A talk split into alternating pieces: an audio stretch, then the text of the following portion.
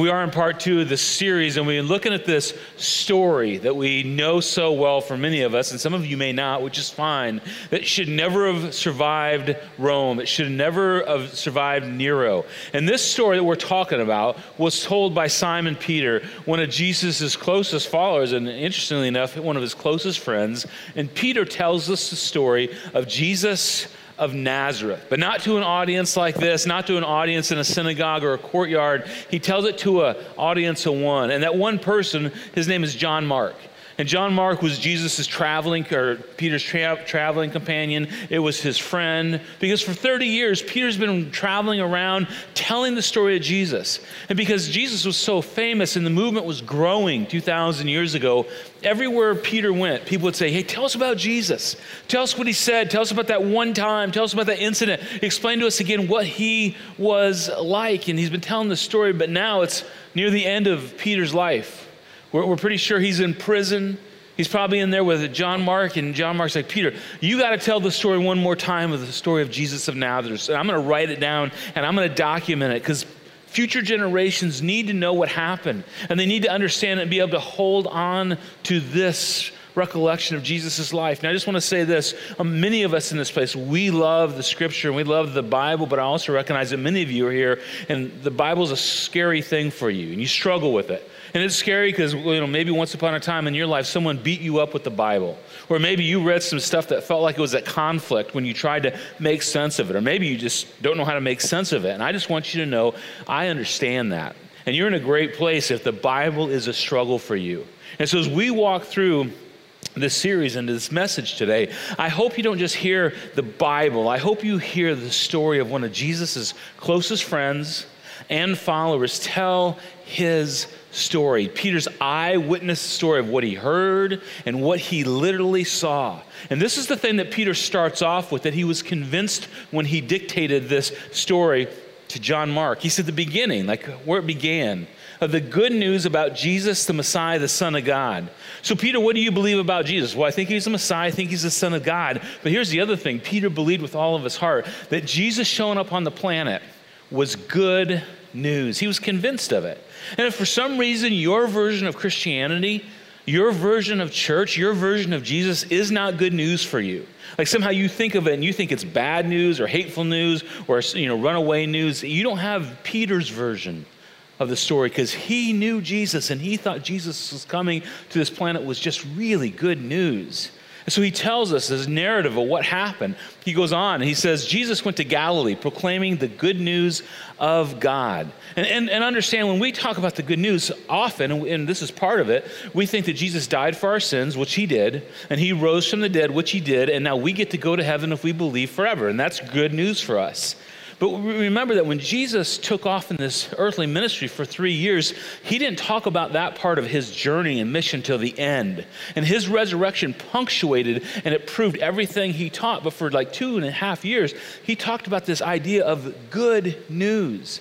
And Peter heard this over and over and had it ingrained into his soul and his heart. And here's what Jesus would say over and over that the time has come, the time that all religions have been waiting for that Israel has been waiting expectantly upon. The world has been waiting for this thing to happen. The time has come that the kingdom of God has come near, that the kingdom of God has come to earth to join us. And if you want to understand what the kingdom of God is like, your best bet is to understand the king because the king has come to town and he wants to be near his people. And we're going to take all our cues from this king. And then Jesus would say, I'm that king, and here's what I'm going to ask of everyone that wants to follow me I'm going to ask you to repent and believe the good news. Now, this word, we talked about this last week, repent, when we think of it, it's like, you know, some angry pastor yelling at us, going, repent of your sin, repent of your sin. And there's certainly part of that in our faith journey to walk away from our sin.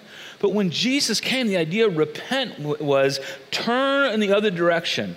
The way you see God, the way you see the world, the way you see good and evil, and turn towards my way of seeing the world. Because Jesus introduced this way of seeing the world that was so different. Repent and follow me, that I am the authority of all things. And if you embrace me, you'll embrace my kingdom. And then believe. And this word believe, every time you see it in the New Testament, it's believe, but it's also trust. that I want you to trust my way and trust my kingdom. And there's going to be some things I'm going to ask you to do that's hard and it's a struggle. And it might cost you something, but trust it's the best way for your life to go and for your kingdom to repent and believe the good news. Now, it's so interesting because almost everywhere Jesus went, a crowd appears. And, and, when you look through the book of Mark, the, the New Testament Gospel of Mark, almost in every chapter but one, there's always a crowd because they wanted to hear this good news. So Jesus is traveling around, and this is what Peter tells Mark to write down. He said, The people, we saw this happen over and over. They were amazed at his teaching. It was like he was there from the beginning. It's like when he talked about creation, he actually created it. It was the oddest thing. Remember, they don't understand all this in the moment, they understood it later. Because he taught them as one who had authority, not as the teachers of the law, and news about Next slide. News about him spread quickly over the whole region of Galilee. Now, for the rest of the series, we're going to be using this map to kind of understand this journey because Mark talks a lot about the journey of Jesus. So, this is Jerusalem. This is Israel, this map of Israel. This is Jerusalem way down here. This is the Dead Sea. Jesus got baptized down here somewhere in the Jordan. And after his baptism, he traveled all the way north up around the Sea of Galilee. And this is where he did a lot of his work and his teaching and his ministry. So word spreads as Jesus is walking around the Sea of Galilee. And so what Peter goes to next is yeah, Jesus is around the Sea of Galilee. And Peter gives us three narratives. Like, okay, Mark, let me think about what do we want to make sure gets down on paper. Write these three narratives. Let me tell you three things that happened in Jesus' life. And these three stories, I mean, they're disturbing, especially 2,000 years ago, but maybe today, as for us as religious people, they're motivating, they're disruptive, and they remake you think the kingdom of God as we understood it. And I just want to give you a quick three part summary or where Jesus, through the eyes of Peter, takes us. So, so this is what we're going to witness happen that he, Jesus, ignored certain religious protocols. And you guys understand this. You guys have shown up to religious circles, religious institutions like church and other things, and there's just protocols. There's certain things you have to wear, there's certain things you way you dress, there's certain the way men should act and women should act. There's certain ways to pray, there's certain rituals we all do, and we see Jesus literally ignore the religious protocols of his day. And that's disturbing to a lot of people. And then he claimed to have the authority to forgive sin. And this really ticked people off because he would just make this bold claim I have the ability to forgive your sin. We're going to talk about that. But the thing that might disturb some of us the most, I actually really enjoy when I read this about Jesus, is that he was uncomfortably comfortable with unrepentant sinners. He was so comfortable. And it's a shock for some of us that grew up in the church world because we're like, listen, we can't ever be comfortable with people that are broken and sinful. And Jesus was really comfortable. And we're going to go down this road. And I just want you to know that these three things are the reason we started our church because when we saw that Jesus did this for the world, we thought the whole world has to know it. That's why we launched our church. The terrible, the heartbreaking thing is after Jesus did these three things, 300 years later, the church, the institution of the church, reenacted all these things back into the church, and it sent the church off course from what Jesus originally called it to be in the first place. And here's why I tell you all this because one of these three things might be the reason you stayed away from faith. One of these three things is the reason that you walked away from faith because you thought, listen, I can't be forgiven, I can't be accepted, I'm not willing to jump through all these weird religious hoops. And Peter would look at you and just go, hang in there. Don't give up. If you came today because you're looking for hope in a broken world, Jesus went beyond anyone else to open the door to say, You can come and be part of my kingdom. And he reversed the order of things. Okay, so Peter, what did he do next? Glad you asked, Peter would say. So he, Jesus, traveled throughout Galilee, preaching in their synagogues and driving out demons. Well, that's pretty impressive. I'm not sure how you drive out a demon, but that's what he did. And then a man with leprosy came to him. Now, you got to know something about leprosy. Leprosy was a terrible skin disease, which you probably know. But if you had any kind of skin disease 2,000 years ago, they just said, you know, you're so scary no matter what you have, you're going to the leper colony and you'd be shunned and you'd be banned and you had to live with a really sick group of people. And what we understand is that if you had leprosy 2,000 years ago, you kind of hovered between heaven and earth because you couldn't really die, but you really couldn't live either. I mean, you would be shunned to this colony and you'd have to watch your kids grow up from afar and never get to interact with your children. You couldn't really live, you really couldn't die. You'd watch your spouse become your ex spouse to becoming someone else's spouse because you were off in this shunned world. You'd watch somebody else take over your business or your farm that you'd have to leave from afar because you really couldn't live and you really couldn't die. And for some of you, you would say, listen, I don't have leprosy, but I kind of get that. Because right now, I, am not really ready to die, but I'm not really living either. I'm kind of in a place where I don't have full life. And Peter would smile at you and he'd smile at me and go, Yeah, that's why we all need an interaction that Jesus to change our lives. And certainly 2,000 years ago, the thing you would never do, never, ever, ever do, was touch a leopard for your own health reasons, but because religious reasons also. And so Peter, he says, a man with leprosy came to him and he begged him, because this is how bad this disease was, on his knees. And he said, If you are willing, you can make me clean. Now, this is such an important thing that we miss because this is a picture of perfect faith. This is huge. If you're willing, you can make me clean. In other words, Jesus, I'm coming to you and I want you to know that I'm confident. I'm confident Jesus can heal me. That's faith, right? And I'm hopeful that he will. That is a picture of perfect faith. Now, a lot of us aren't there yet, but this is what perfect faith looks like. I'm confident you can. I believe you have the power, and I'm hopeful you will. I'm hoping you'll do what I ask. I'm confident and I'm hopeful. I'm confident and I'm hopeful. Now, if you ever run into somebody like me, that says you can be confident in God, and then if you say the right prayer, He's going to do whatever you say, run away. I'm just telling you, run away. If you ever run into somebody that says you can be confident in God and you can talk God into, or you can pray God into, or you can sing God into, that is not perfect faith. That's called perfect manipulation. And that is not why, the way God works.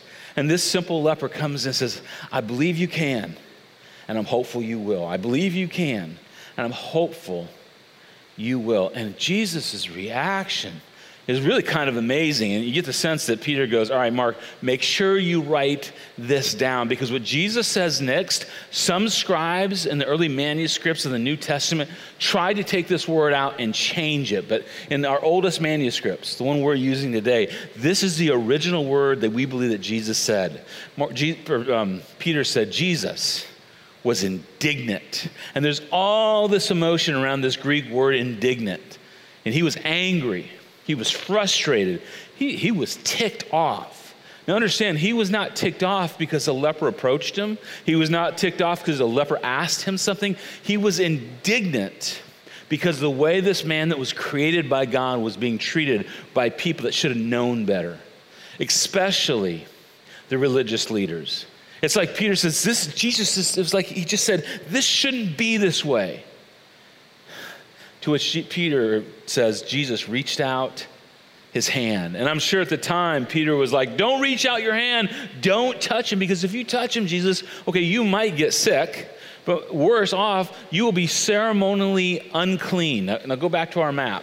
And anytime a Jewish person, but especially a Jewish rabbi, became ceremonially unclean by touching someone with a lep, like a leper, he'd have to travel from wherever he was. At this point, it's up in the Sea of Galilee, six or seven days by foot, all the way back down to Jerusalem.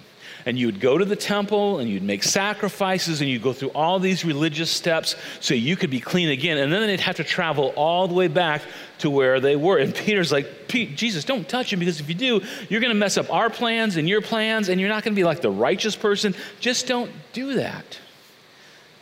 And again, what Jesus did just probably shocked Peter.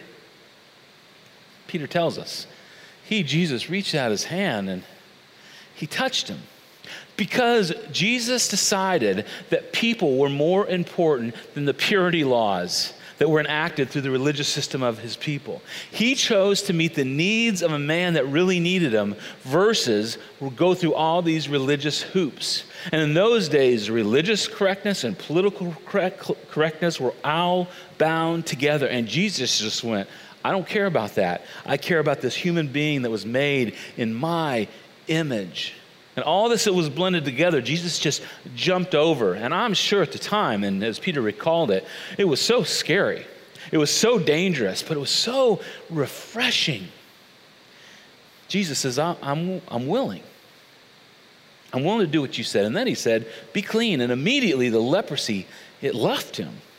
And he was cleansed. And then Jesus sent him away at once with a strong warning See that you do not tell this to anyone. And what did the leper do? He told everyone. It's kind of like why you don't tell your four year old child that mama's pregnant again, but keep it a secret because she's going to tell everybody, right?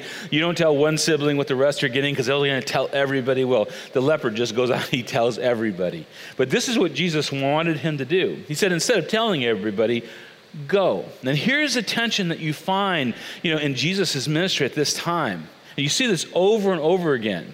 He says, But go, show yourself to the priests and offer the sacrifices that Moses commanded for your cleansing as a testimony to them. In other words, we'll look at our map again. In other words, what I want you to do is make that journey that I'm not going to make, but you are. They want me to do it, I'm not doing it, but I want you to do this, and I want you to go down to Jerusalem, show yourself to a priest, and he's going to give you a certificate as a clean bill of health. You can show it to people to let them into the, they'll let you into restaurants and the synagogue. Then go make a gratitude offering to show that you're thankful to God, and let it be a witness to what I've done. But here's the kicker I want you to do it, but I'm not going to do it. And this is an important thing to understand. And you may run into this as you read Mark's writings. That there was a tension in the time, this time of Jesus, because it was in transition. The old things were passing away, and the new thing was coming. And in the transition, Jesus would lever, lever some of those old ways of thinking. But he doesn't go because he's got more important things to do. And this kingdom of God has shown up. And look what happens when Jesus did this. This is what we're told. Yet people still came to him from everywhere. Well, of course they did, because he was doing these amazing things and he was swamped by people wherever he goes. And Peter keeps telling us the story. We'll go back to our map. And so they, might, they start to move up around the Sea of Galilee, and they were always in need of supplies, and they would always have to go into cities and towns to get more supplies because food didn't last very long, even with Jesus, because he lived as a human more than anything else. And so they'd stop and they resupply, and people would find him. And so now Jesus finds himself in another interesting situation, and he's teaching. And this is what Peter says. Yeah, we gathered in such large numbers, they gathered in such large numbers that there was no room left, not even outside the door. So what's happened is, um, Jesus is teaching, and he gathers people up in this large, large house, probably a rich person's house. And people just pack in. They're like shoulder to shoulder because they want to hear this good news that's coming. And he said there was no room left. Now, back up just a second. There's no room left outside the door and he preached the word to them. Now, what did he preach? That's the question. What was his message over and over? And again, his message over and over was the time has come. The kingdom of God is near. I'm, I'm right here. Do you guys get it? Now repent and believe the good news. Repent. I mean, turn from your sin, of course, but what I want you to do is turn and see you and see God and see other people the way I see them. So you have a right perspective because when you have my perspective, everything else from the inside out will change in you and embrace my way of seeing things. Well, why he's speaking to this packed group in this large house, Peter says, Yeah, some men came and bringing to him a paralyzed man carried by four of them. In other words, one dude who's paralyzed is on some kind of mat or some kind of tarp, and the other four have each corner. And they carry Jesus, or they carry this man in to Jesus. But, you know, you can't get him close to Jesus because the place is packed. And so these four guys and the guy they're carrying, they disappear. And a few minutes later, the ceiling starts to drop dust on them. Kind of like when your dad or maybe your mom went up in the attic in your house when you were a kid, and your dad would be banging around in the attic, and a little bit of dust would fall. They're like, what is going on? And then pieces of the roof came down, and then noise and clutter and clamor. And Peter smiled, and this is what he said. Since they could not get him to Jesus because the crowd was so big, because of the crowd, they made an opening in the roof above Jesus by digging through it and then lowered the mat the man was lying on. Now, this is a place someday when I get to sit with Peter in heaven that I'm going to ask Peter for more detail. Because don't you wish there was more detail in this story? Like, okay, Peter, how long did this whole thing take as they're pulling the roof off the top of the house? And Peter, what was the owner of the house doing in this moment? Because if it was my house and some dudes were pulling my roof apart to drop somebody through it, I would be ticked and throwing guys out the window. So, what's going on, Peter? Don't you want to know the rest of this intriguing story? And what kind of mess did it make? And what was it like when the first little beam of light, and by the way, what did Jesus do? Did he just wait? Did he just smile because he knew what was coming? I mean, what was the story? Eventually, they tear a hole in this roof and they drop this paralyzed man down through the hole in the roof. And this is what, this is what Peter recollects and he tells Mark, and Mark writes down that when Jesus saw their faith. And how do you see faith? Well, I'm just guessing it's a little bit like the leopard. These four guys drop their buddy down, they need Jesus to heal him, and they were confident Jesus could. And they were hoping he would. They believed he could do it, and they were hoping he would follow through with it. And everyone's watching. And when Jesus saw their faith, he said to the paralyzed man, and Peter was probably thinking in the moment, oh, yeah, I know what he's going to say. He's going to say, get up and walk. He's going to say, You're healed just like the leopard. But Jesus, in this moment, twists that story. He turns things upside down like he always does. And it's incredible. So when Jesus saw their faith, he said to the paralyzed man, Son, your sins are forgiven. To which, in that moment, I would guess that the crowd all groaned because the crowd knew that no human being had the power to forgive sin. And I'm willing to guess that the guy that was paralyzed groaned just a little bit because that is not why he came, right? He came to get healed, he came to walk again. I mean, yeah, Jesus, I want to be healed, but I really need help in my physical body. And maybe you face that. You got some kind of crisis going on, one of your kids is sick and you know you need forgiveness, but you're way more concerned about your sick kid than you are anything inside you, right? And this guy's not thinking about forgiveness. He's thinking, I need you to heal me. And people were frustrated.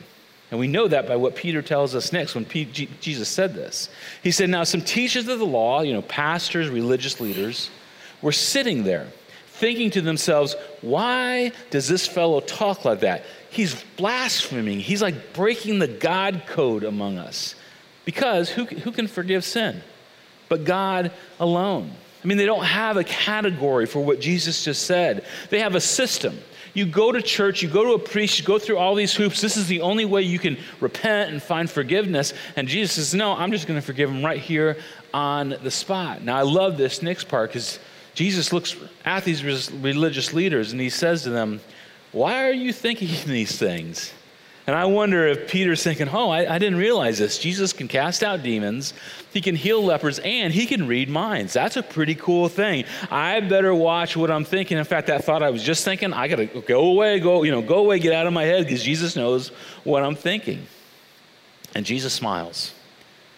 And he simply says, which is easier? To say that this paralyzed man, your sins are forgiven, or to say, get up and take your mat and walk. And it's not a trick question, it's a real question. Because I can say your sins are forgiven, this is Jesus' point, and you don't really know if they are, so just pretend, because when someone says sorry to you, you're not really sure if they mean it, right? But if I say you can walk, you got to get up and walk. So which is easier? Which one? And in ancient times, this is a really important thing to understand about this paralyzed man that in ancient times, people believed that if something bad happened to you, it was because you sinned. Something you did bad, you had to pay a price in some way, or your children or your grandchildren. And so if someone was blind, couldn't walk, couldn't hear, it's because they had sinned or their parents sinned. Can you imagine taking that view of God? Now, Jesus just threw that view of God out the window. He just did away with it because Jesus believed in the Genesis view of sin. Jesus believed, as we're taught in the book of Genesis, that when sin came into the world, it opened the door for pain and suffering to the whole world. And everybody faces the consequence of sin. It's why you may have read something that says that the sun shines on the just and the unjust, that the rain falls on the righteous and the unrighteous. You know people that are good that have suffered, and you know people bad that have suffered and prospered. That sin brought pain and paralyzation into the world, but it's not a one one to one correlation. This is what people believed that something wrong with you because you did something wrong. As simple as that. And Jesus just said, No, that's not the way this works. Then he says this, But I want you to know that the Son of Man, and that was so offensive to say, because he's equating himself to God at this moment, has authority on earth to forgive sins. This is so offensive. Now, here's what's interesting the way you forgive sin is that you undo sin's consequence. And then so Jesus smiles because he's going to undo the consequence of sin in our world. So he said to them, I tell you, get up and take your mat and just go home. And in that moment, you could have heard a pin drop. Because what Jesus is saying is, I am going to reverse the consequence of sin. I'm going to put the toothpaste back in the tube, and you will know that sin has been forgiven. And sure enough, when he says that, Peter smiled again. I can't believe this happened. He got up and he took his mat and he walked out in full view of them, of them all. Mark, write this down. Mark, fact check this. Mark, if you want to, after I'm gone, you can go back to the Sea of Galilee. You can go back to Capernaum and you can get to that person's house and you can talk to some of those people that were still alive because they'll tell you what I saw because they saw it too. And what did the people say after this happened? We have never seen anything like this. Now, I want to get back to the story in just a minute because I asked you a question. Have you ever wondered if there is a sin that you've committed and committed again, and then said you're sorry and then committed again and again and again that God would or could forgive you for? Have you ever wondered that? That when it's all said and done, you carry the weight of that and there is no peace. Have you ever wondered if Jesus would forgive you and would give you peace?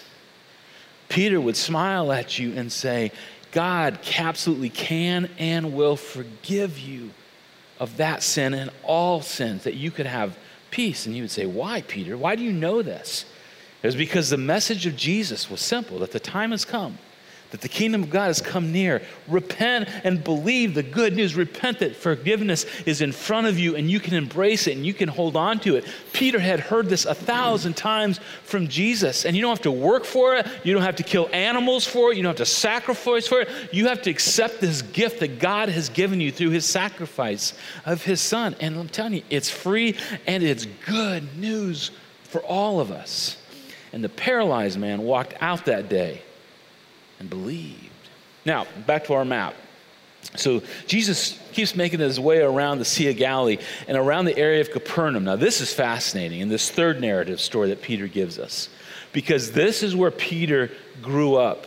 He grew up in a fishing village. Now, they probably ran out of supplies again, so they had to go to Capernaum to get, you know, groceries. They probably had a Costco there, right? So you get a lot of snacks for a little bit of money, and the wine was really cheap. So they go to Costco. They load, don't lie, you know you go to Costco for that reason, so why? So they go to Capernaum and they load up. They got a, you know, 15 pack of um, toilet paper, so they're all set to go, and they keep going. Now, here's what's fascinating. When Peter goes to this place, this is his hometown, so he knows everyone. He's familiar with everyone. And he said, As he and me, Peter would say, as we walked along, he saw Levi, also known as Matthew, the son of Alphaeus. Now, pause there just for a second. I wonder if Mark said, Well, Peter, how do, you, how do you know that Levi's dad was Alphaeus? Well, I grew up in that place. I, I knew this family, which probably means that you know, Peter and Levi had had interactions. This is just not a place in a book. This was a place that Peter knew intimately well. This is a place with people and real things that happen here. Levi, the son of Alphaeus, sitting, this is so heavy, this is where the music changes, at the tax collector's booth. Now, a tax collector, as many of you know, we talk about this all the time, was a customs officer for King Herod. And he would be part of the taxation of people to the point where they could almost not survive. And the king would take and take and take. And if you were a tax collector, it means you were representing the enemy. And the tax collectors, as many of you know, then they would take extra for themselves. And so people were taxed to the point where they could barely survive. And people just hated these tax collectors. And they had not only betrayed God, they betrayed their own people. And most likely, as you said it earlier, probably um, Levi, Matthew, and Peter had interactions. As a fisherman, Peter probably had to pay taxes and he was robbed by this guy, this Levi guy, right? And he says, Jesus sees him. And I wonder if Jesus just paused and he stares for a good long while at Levi. And Peter notices that and he's like, oh, yeah, now it's on. Get him, Jesus. Thunderbolts, lightning, make him have leprosy, at least give him hemorrhoids, give him something for all the money that he's. Come on, you've prayed that, prayed that prayer about the IRS before. Give him something, Jesus. And Peter's just like, now it's on. Now justice is coming to town. Let him have it. Jesus walks up to Levi and he says, Follow me. Follow me. Are you kidding me? Yeah, follow me. I'm telling you, I would tell this story in our church every Sunday if I could get away with it. I love it so much. And Peter's probably like, well, Jesus, listen, all right, I get the leper guy, and I'm sure he had sin, but we didn't know how much sin he had in his life because remember, Peter's still seeing things the old way. And the guy that was paralyzed, we didn't really know how much sin was in his life, so okay, I get that. But the tax collector, we know how much he has sinned, and he has sinned more than anybody else. It's like a big stamp on his chest how awful and dark and damaged he is. And you can't ask him to follow us. If you ask him to follow us, it's going to hurt our movement because you're going to uh, offend the rich people because Levi has been part of taxing people with a lot of money and taking most of it. It's going to offend the poor people because he takes almost everything they have left, and everybody's going to want to walk away from us. So we're going to lose the momentum of our movement. Jesus, if you invite him to follow you, it's a lose lose situation. And no one will want to be with us. Besides, besides, Jesus, come on, man. We already have the perfect little small group, don't we? I mean, me and the brothers, we're all pretty tight. Because everybody in my group, they're just like me. They're just like Peter. And they like Peter.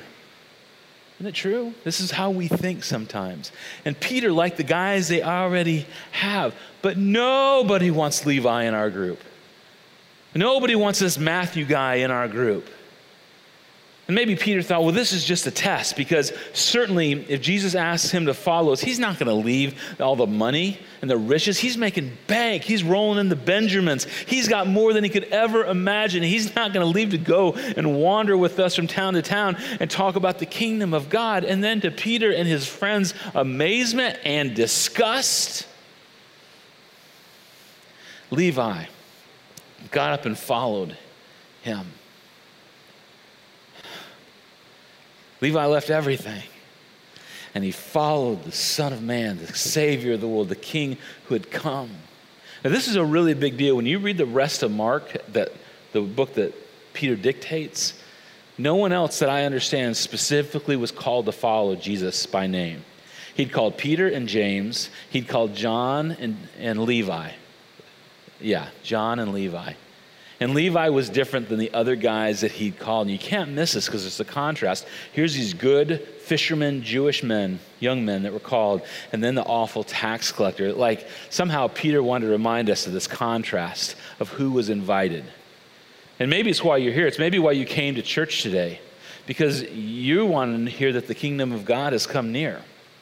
But maybe what you need to hear more is that everybody was invited to participate in it. Everybody.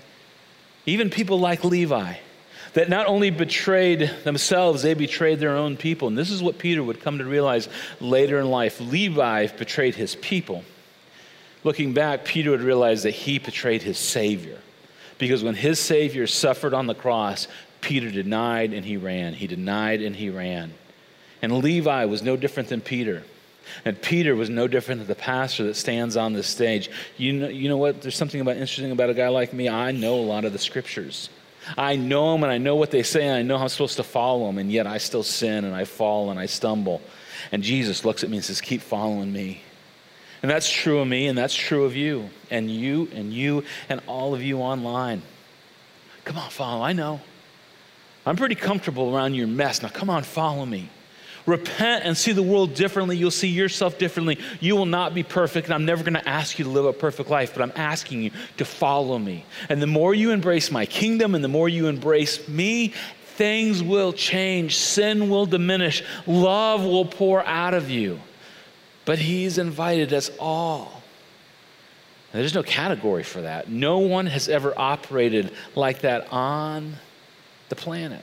That's why the good news was always the time has come.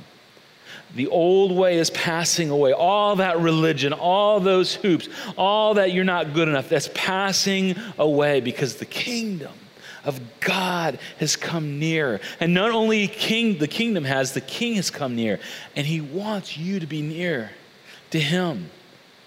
And that, that co- would collide with Peter's fear and his insecurity. Because everything that is ugly that comes out of us is because we're afraid and we're insecure and we're prejudiced. I mean, it wasn't a black man or a white man, it was another Jewish man that Peter was prejudiced against. He didn't like him because what he did and what he represented. And Jesus said, Now we're inviting him to our kingdom. And Peter, you got a choice you and Andrew and John and James, you got a choice because you guys can walk away right now, Peter. I invited you to follow, but you need to know this is where we're going and this is who we're accepting, and I'm never going to deviate from this. But you have a choice, Peter. You can leave if you want, and I don't want you to. You can walk away and you can take your brothers with you. And you can go be good religious people and judge the whole world and think that you're all that, or you can welcome Levi into our kingdom. And you, Peter, can repent of the way you see that guy. And you can believe, you can trust me, and my ways are better. The good news that God has come, that God accepts sinners like Matthew and Levi and even you, Peter. And it's going to be a brand new kingdom, and it's for everybody. And what happens next? Oh, what happens next is the most unbelievable thing. but you're going to have to wait till next Sunday to hear it. I'm just telling you. But I don't want to miss this moment. Because for some of you, you've heard this message your whole life and you've just you're just numb to it and you miss the fact that God is doing something for you and the, for the people in your life. For some of you, you've never quite understood or you never quite paid attention and you're here today because somehow you're looking for God's kingdom. You didn't even know it. And Jesus is like, come on. Come with me, follow me, go where I go. And I don't want to miss this moment and just breeze by it as, hey, that's just another good message. So, in the next few minutes, I'm just going to invite you to consider God's kingdom. If you think you're a really good person, maybe to take Peter's lead and go, I'm not as good as I thought I was. And if you think you're a really bad person, Think about the leopard who thought he was such an outcast he could never be part of what God was doing. Or the paralyzed man that probably thought, I'm paralyzed because God's punished me, and that was not true. Or Levi, as I've sinned so much that I never could be forgiven. And all those things were pushed aside, and those three people were brought into what God was doing in the world. In just a second, I, am going to pray for you. Pray for me, whether you're online or in the room. And then we're going to sing this song about being invited to our Heavenly Father's house, into His kingdom. And there's a line in this song that says, Your story isn't over yet. And maybe for all of us, we would open ourselves up to say, God, I want you to rewrite my story. For here on out, I want you to be the author of my story. And I want to be a part of what Peter experienced of changing and repenting of the way he saw things and see the things the way that you see Jesus and lean in and let God change us from the inside out. Because you don't have to stay the leper. You don't have to stay the paralyzed person. You don't have to stay the person behind the tax table that just keeps taking for themselves. You can be part of something so much bigger and so much better. And one last thing, really quick. And this is true if you've heard this and done this whole faith thing your whole life, you're invited. And this is true if you've never been a part of following God in any way, shape, or form. You are invited. So I'm going to pray and I'm just going to ask you to stay in your seats and just let the words of these songs, the song will just wash over you. Lord, thank you for these stories that have been preserved over time. For Peter's story, what he saw you do, Jesus. And Lord, if anyone in this place, anyone hearing this message feels like they're in the place of one of these three men, I pray that they would just hear this simple invitation to follow you and your love and your kingdom and your way, and to trust that your way is best. In Jesus' name I pray. Amen.